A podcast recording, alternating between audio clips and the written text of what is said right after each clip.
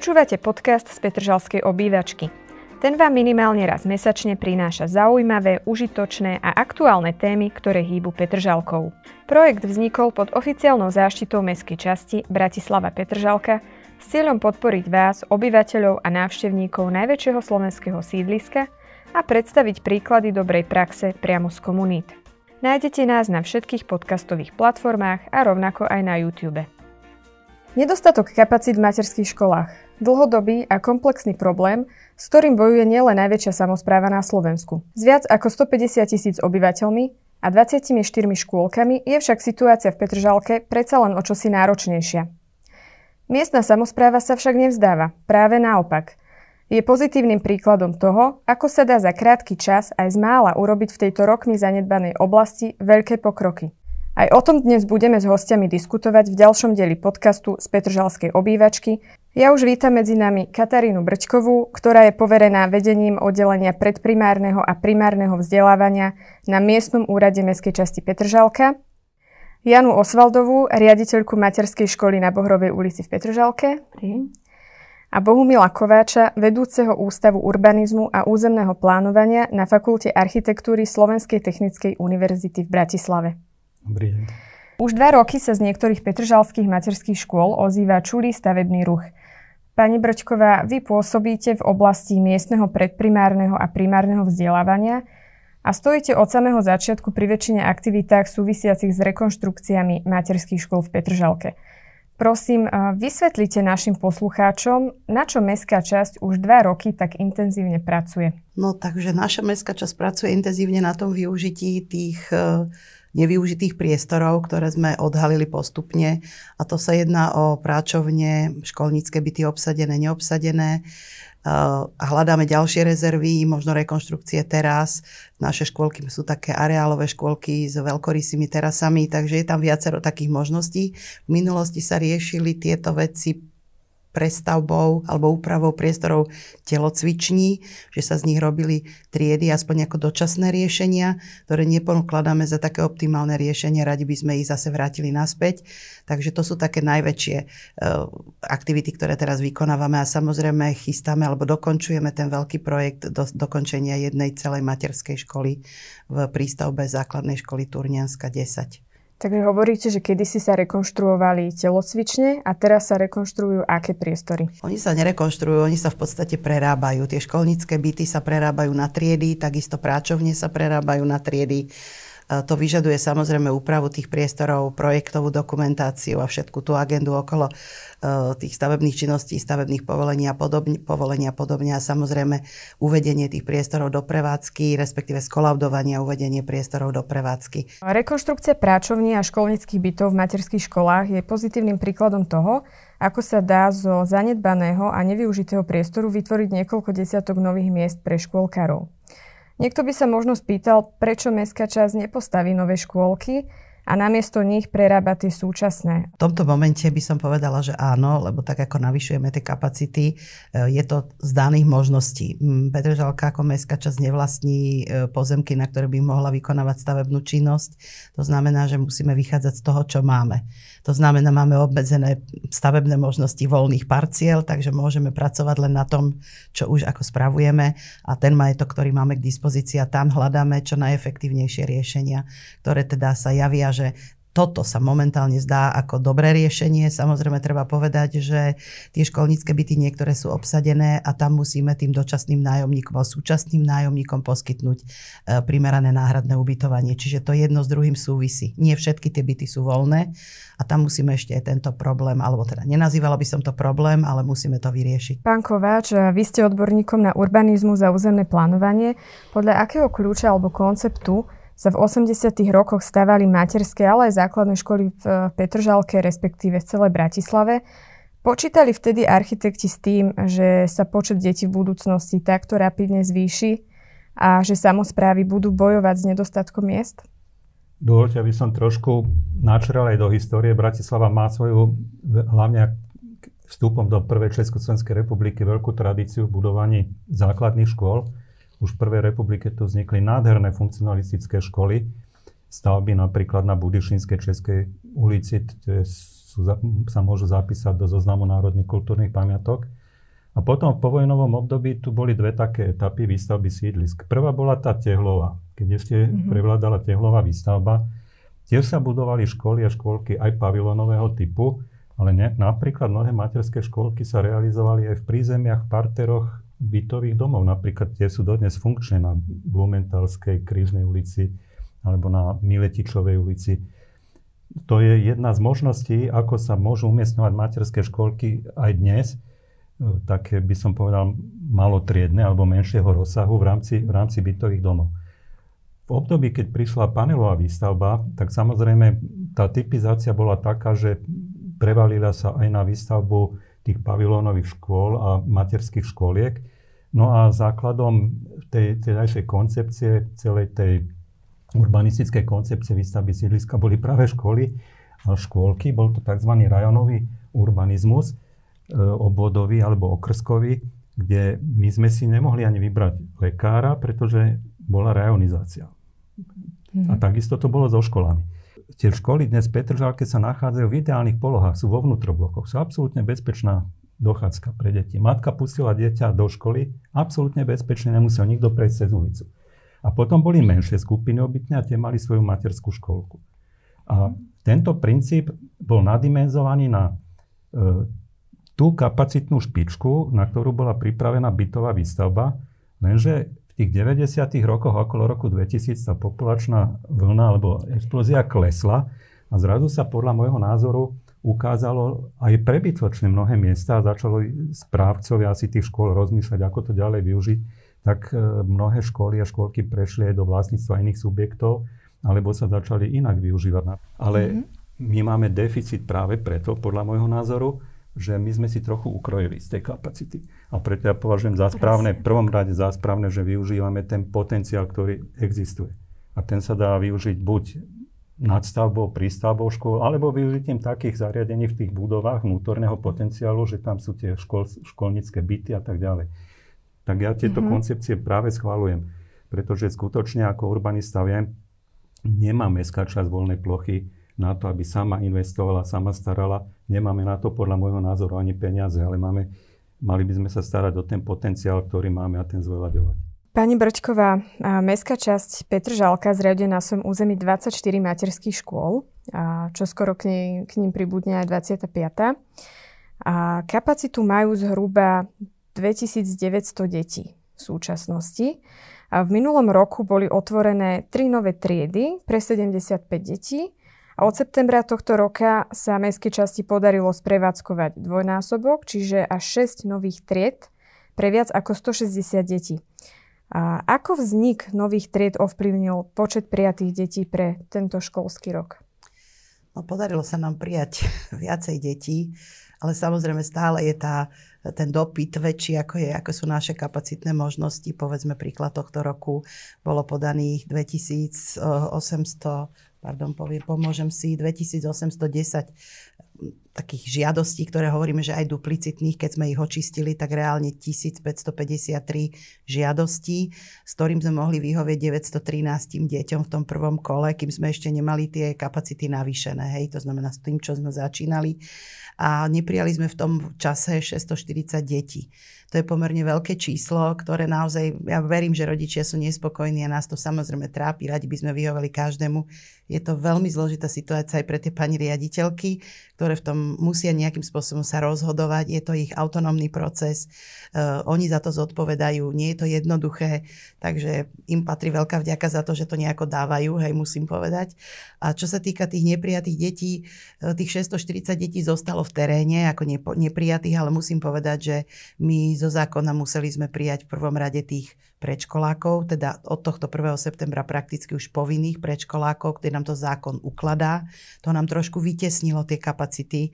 E, to znamená, museli sme zobrať aj deti, ktoré napríklad nie sú petržalské, ale rodič požiadal o prijatie dieťaťa tu, v tejto meskej časti a je to tak, že zákon nám ukladá aj toto dieťa zoservisovať a teda umiestniť ho v tej povinnej predškolskej. Hej. Takže nám to trošku odoberá tie kapacity pre petržalské deti. No a potom je druhá kategória, že sme urobili dodač, dodatočné príjmanie v auguste pre deti, ktoré, kde sa nám tie kapacity podarilo vytvoriť a urobili sme dodatočné príjmanie a tam sme teda prijali nejakých povedzme do tých šiestich tried sme to navýšili o tých 160 detí, necelých, hej. E, takže, mm, ale sme zažili takú zvláštnu situáciu, ktorú, ktoré sme boli sami prekvapení a ja to musím povedať, že my sme čakali, že bude ako enormný záujem o tie miesta a dostali sme sa do situácie, že sme tie triedy zrazu nevedeli naplniť. Samých nás to zaskočilo, predpokladali sme, že bude veľký záujem zo strany rodičov. A skutočne, tu mám kolegyňu, môže potvrdiť, že sme ako zostali prekvapení, že ako nebol záujem o tie miesta trochu nám to dáva také, takú otázku do, do terénu, že musíme sa zamyslieť, že kde, čo sa stalo.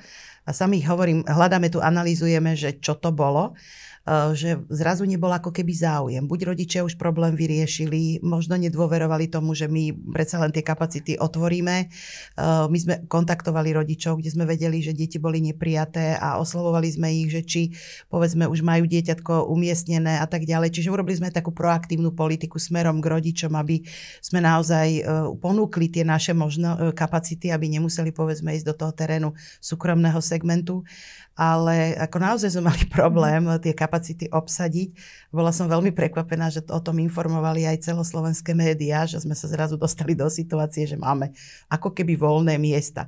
Musím povedať, že k dnešnému dňu sa tieto miesta obsadené, že samozrejme to sa zaplnilo postupne ale bola to pre nás zaujímavá skúsenosť. Hej? Mm. Čiže toto je ešte signál pre nás, že by sme potrebovali mať informácie z celej Bratislavy, kde, kde tie deti sú, lebo rodič si podá v rôznych mestských častiach, má na to právo, nie je obmedzený, kde mu to vyhovuje a skúsi to po ceste do práce, v mieste blídliska, pri babičke a pre, tak ďalej. My nemáme ten prehľad.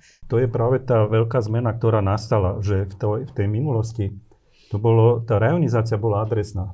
Ale dnes je tu aj možnosť výberu, aj tých rodičov. Mm. Hej, a tie školy si už aj trošku konkurujú.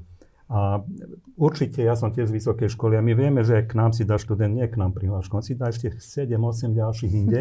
A on je aj 4 krát prijatý a potom sa rozhodne. A toto je taká nová situácia, ktorá nás kladie v tom školstve trošku aj do takých neistých situácií východiskových. No ale musíme sa s tým vysporiadať a ja si myslím, že tie školy, jediné je budovať tú kvalitu, toho školstva, toho systému a tá škola určite potom získala, si získala tých svojich záujemcov a tých klientov. Dnes už je úplne, dokonca niektoré školy v zahraničné modely sú také, že školy majú svoje autobusy a zvážajú študentov do celého mesta do školy. U nás mhm. to vidíme pomaly, že to niektoré školy, hlavne súkromné, sú ochotné robiť. Tak to sú také nové modely chovania sa, ktoré prichádzajú a na ktoré budeme musieť takisto reagovať aj v mhm. urbanizme. Teda mm-hmm. už takéto modely výstavby sídlisk asi strácajú opodstatnenie celkom, ale tým nehovorím, že nemáme budovať školy. Práve naopak. Pani Brďková, vy ste spomínali, že situáciu s počtom prijatých škôlkarov v podstate aj skomplikoval nový zákon o povinnom predprimárnom vzdelávaní, keďže štát rozhodol, že od septembra tohto roka bude pre predškolákov, teda pre všetky deti, ktoré do 31. augusta dovršia vek 5 rokov, dochádzka do materských škôl povinná. Čo bolo pre riaditeľky materských škôl okrem veku rozhodujúcim faktorom pri umiestňovaní detí?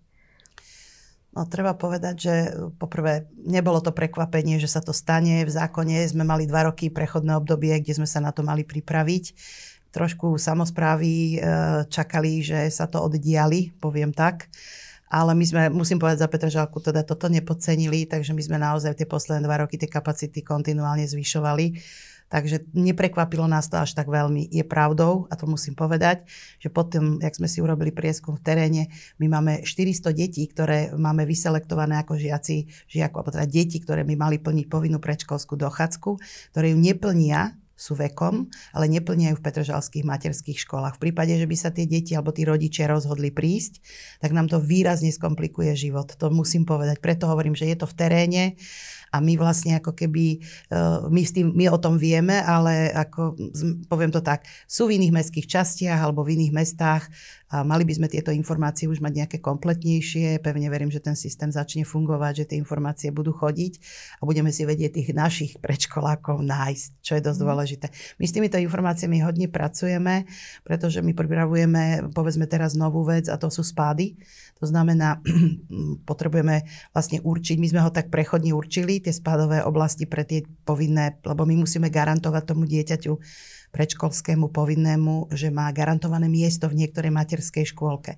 Že museli sme určiť, ktoré deti z ktorých ulic, kam budú chodiť. Čiže v podstate taký ten rajónny princíp. A tak, ako to majú základné školy, tak sme to spustili tak pokusne a vyčistili sme to a pripravujeme teraz nové VZN, kde to teda vlastne nastavíme fixne a dali sme, že dve, tri škôlky budú mať spadovo tie ulice, aby sme vedeli tú záťaž rozložiť, hej, aby to nebolo, že len jedna škôlka. Snažíme sa to operatívne riešiť. No a čo sa týka mm, tých predškolákov, tak čo bolo nové? Nové bolo to, že, e, že sme sa museli prispôsobiť na to, že to je povinné. To je dosť podstatný rozdiel, on toto neznie, viete, boli, že prednostne príjmané deti na primárne vzdelávanie, tak boli prednostne, hej. Ale povinné je povinné, to znamená, kde štát určí povinnosť, určí aj kontrolné mechanizmy, ktoré sú ďaleko prísnejšie, ako sú tie predtým. To znamená, kontroluje sa dochádzka detí, musia sa nosiť potvrdenia od lekára. Má to proste iné pravidla. Hej, hodne sa to sprísnilo a hlavne uh, musí sa plniť tá podmienka, že dieťa na konci dostane osvedčenie, a to by už vedela povedať kolegyňa Janka, a že teda musí splniť ten vzdelávací program a musí ho naplniť v nejakom PMZ hodín, ktoré odchodí. Hej. Čiže nie je to úplne také, akože už to není len na rodičovi. Hej? Už mm-hmm. je mhm. to teraz v rukách viac menej toho štátu s tým z pohľadu toho, že plní tú povinnú predškolskú dochádzku. A teda štát si objednal tú službu v mestskej časti a my ju plníme. Hej? A koľko predškolákov bolo prijatých od septembra?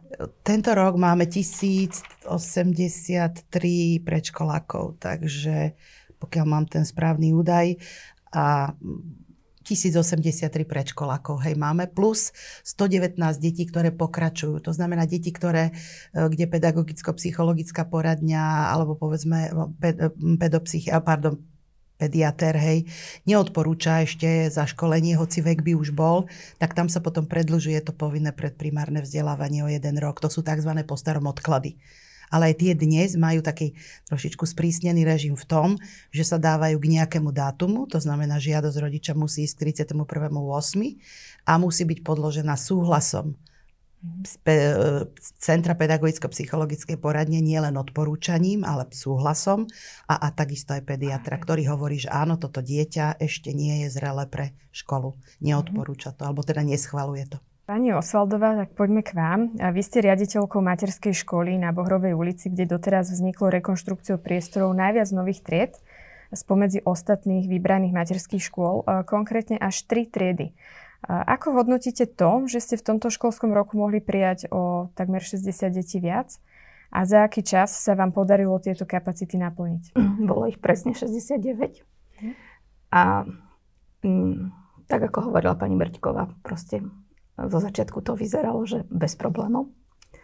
Ale potom, keď sme začali posielať rozhodnutia, tak e, sa nám tie kapacity zrazu uvoľňovali, ale to bolo práve preto, že to bolo rozhodovanie koncom augusta. A tí rodičia môjho pohľadu asi neverili, že sa to naozaj podarí a zabezpečili sa inak. Či sa zabezpečili súkromnými škôlkami alebo v tých iných mestských častiach, ako to bolo tu spomenuté. Takže trošičku pohyb tam bol, ale dnes máme tú kapacitu naplnenú a už teraz sa nám hlásia zase ďalší, ktorí by teraz ten záujem mali, ale momentálne sme plní až po strop. Uh-huh. A čo všetko sa zrealizovalo v rámci tej rekonštrukcie? Uh, doplnil sa predpokladom nový nábytok, hráčky, pribudli. My sme prešli úplne celou rekonštrukciou časti budovy lebo tak, ako bolo spomínané, tá materská škola má ako keby dve časti. Bola, kedy to bola materská škola s jaslami a tá jaselská časť sa posledných 20 rokov využívala ako kancelársky priestor. Strie, e, sedeli tam teda zamestnanci strediska služieb e, školám a školským zariadeniam. A tieto priestory prešli úplnou rekonštrukciou. Čiže tam sa búrali priečky, tam sa stavali priečky, tam sa robilo no, všet, nové, či hygiena, či um, teplo, radiátory, proste všetko. Vybudovali sa tri nové triedy zo veľké triedy so spálňami a s hygienickým uh, teda pozadím. Čo sme veľmi radi, tak sa nám podarilo tam vybudovať aj konečne priestor pre pani učiteľky, aby mali teda svoju nejakú zborovňu. A ďalšia vec, e, terapeutickú miestnosť. Tým, že teda sme materská škola, ktorá má inkluzívny tím a máme teda špeciálnu pedagogičku a psychologičku, tak teraz majú aj krásny priestor na to, aby mohli s deťmi pracovať. No je jasné, že nové triedy so sebou priniesli aj potrebu nových učiteľov, vychovávateľov, ale aj nepedagogických zamestnancov, čiže kuchárov, upratovačiek a podobne. Dokázali ste chýbajúce personálne kapacity pokryť? Asi som mala veľké šťastie, že sa mi to podarilo. S učiteľmi viac menej bez problémov a horšie je to s tým pomocným personálom, mm. kde nám veľmi teda vystupujú problémy, hlavne v kuchyni, kde proste tie pani kuchárky, ktoré už teda prichádzajú pomaličky do toho dôchodkového veku, už nám to fyzicky nedávajú. A mladšie sily, keď prídu a zistia, čo tá práca obnáša, čo dostanú na výplatu, tak si to teda rozmyslia. Čiže tam vidím skôr akože väčší problém, čo sa týka ako obsadenosti. To, že e, mestská časť ponúka náborové príspevky pre nových zamestnancov je fajn, ale ani pri jednom pohovore nepadla tá otázka, že či teda niečo dostanú. Viete, že kto chce, tak ten e, sa do tej práce teda hrnul aj, alebo chcel aj bez tých do finančných nejakých veľkých ohodnotení. Najväčší problém napriek tomu, že kolegyňa mala šťastie, že vysanovala tie pedagogických zamestnancov, ale najväčší problém sú učitelia. Je to tak a k dnešnému dňu nám chýba 8 učiteľov, takže stále nám chýbajú tie síly, to, to sa nám nedarí a nedarí sa to žiadnej mestskej časti, aby mala obsadené všetky pracovné miesta.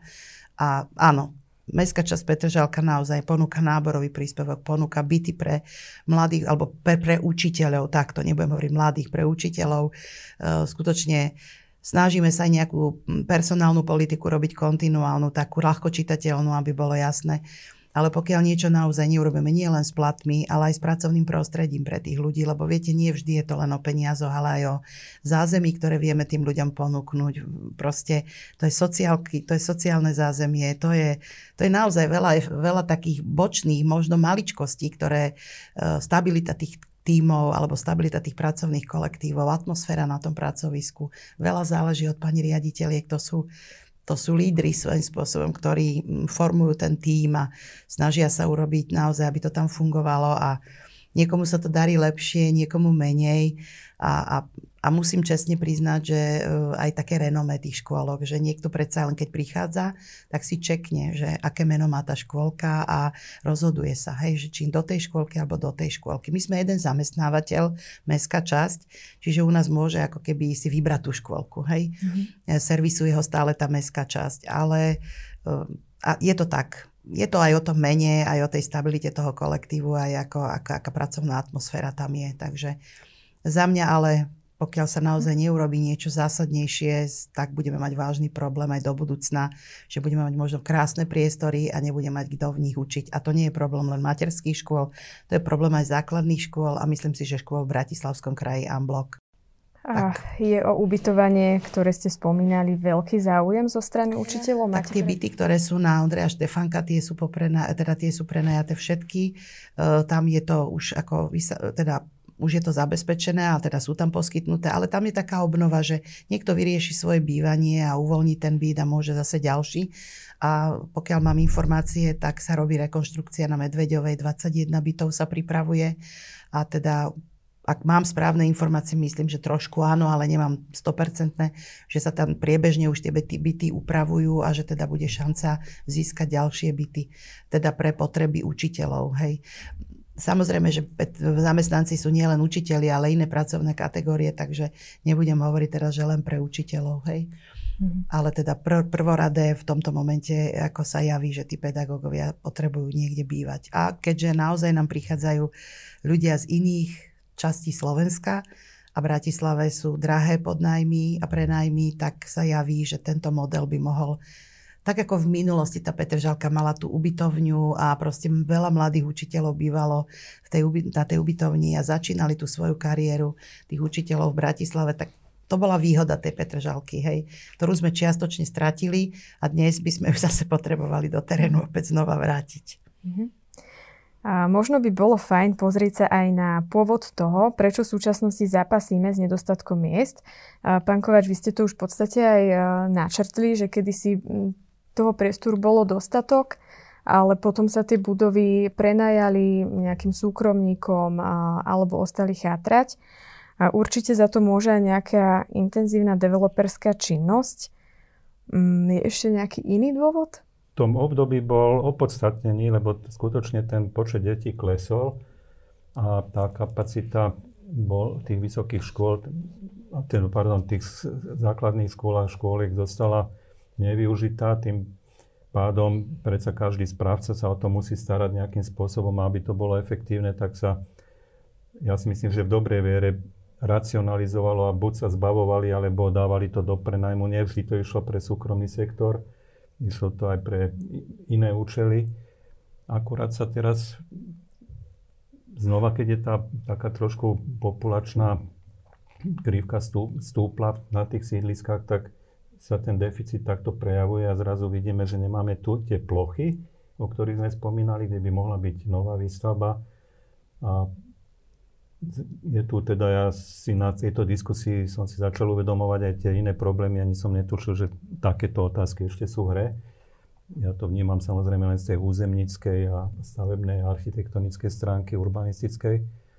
Ale e, myslím si, že tá Petržalka aj dochádzkové vzdialenosti k tým dnešným školám a škôlkám sú veľmi dobré. To znamená, že treba skutočne sa snažiť maximálne využívať ten potenciál aj tých pozemkov, ktoré sú dnes k dispozícii a ktoré má mestská časť, môže na ne vplývať alebo so samozprávnym krajom alebo s mestom. Mm-hmm. To je jediná vec. Druhá vec je ešte ten súkromný sektor, akým spôsobom on môže prispieť k riešeniu tejto celej problematiky školstva, ale aj tých základných škôl, aj materských škôl.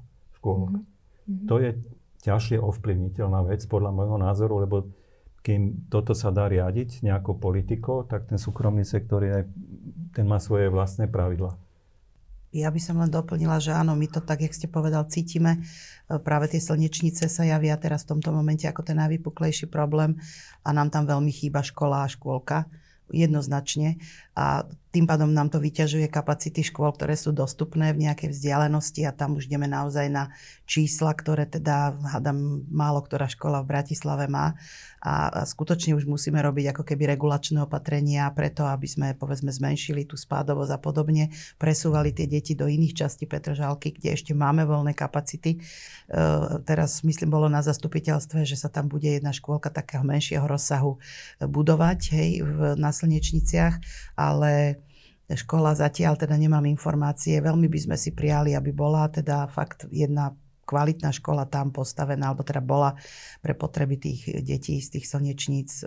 My sme zvažovali ináč aj e, v tých nových bytoch, ako v tých domoch, že by v tých prízemných častiach boli tie škôlky, tak jak ste hovorili, že v minulosti sa to robilo.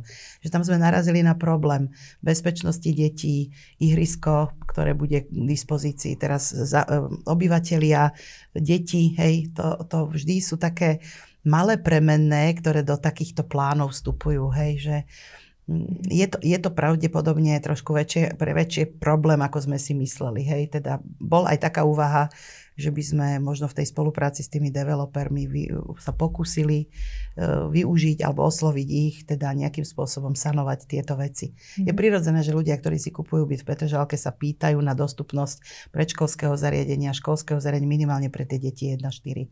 To je úplne prirodzená otázka. Tak, jak to vonku v zahraničí nejakým spôsobom determinuje cenu tej nehnuteľnosti, tak toto sú prirodzené očakávania ľudí, ktorí si kupujú byty v nejakej lokalite. Ja by som k tomu ešte povedala, že napríklad len v tej našej časti, kde je materská škola Borova, boli štyri materské školy a piata bola v Matadorke ako, ako firemná a zostali sme dve. A jedna dvojtriedka teda v základnej škole, takže tam je hneď vidieť ten nepomer. Ale keďže som v tých 90. rokoch v tých materských školách už pracovala, tak viem, že naozaj my sme zostali v takom stave, že sme mali tých 15-16 detí v triede, proste tých detí viac nebolo. Z tých 36, ktoré boli v tom 89. sme sa prehúpli úplne niekde inde. A preto proste sa začali tie škôlky zatvárať a ponúkať iným teda firmám. My máme vedľa detských domov napríklad. Takže aj tak sa tie budovy využívali. Teda ak dobre počítam, tak e, ste sprevádzkovali 9 nových tried. Ktorých materských škôl sa to týkalo? Tak v roku 20 sa otvorila, to bola prerábka Práčovne, Turnianska 6, Rengenová a Lietavská.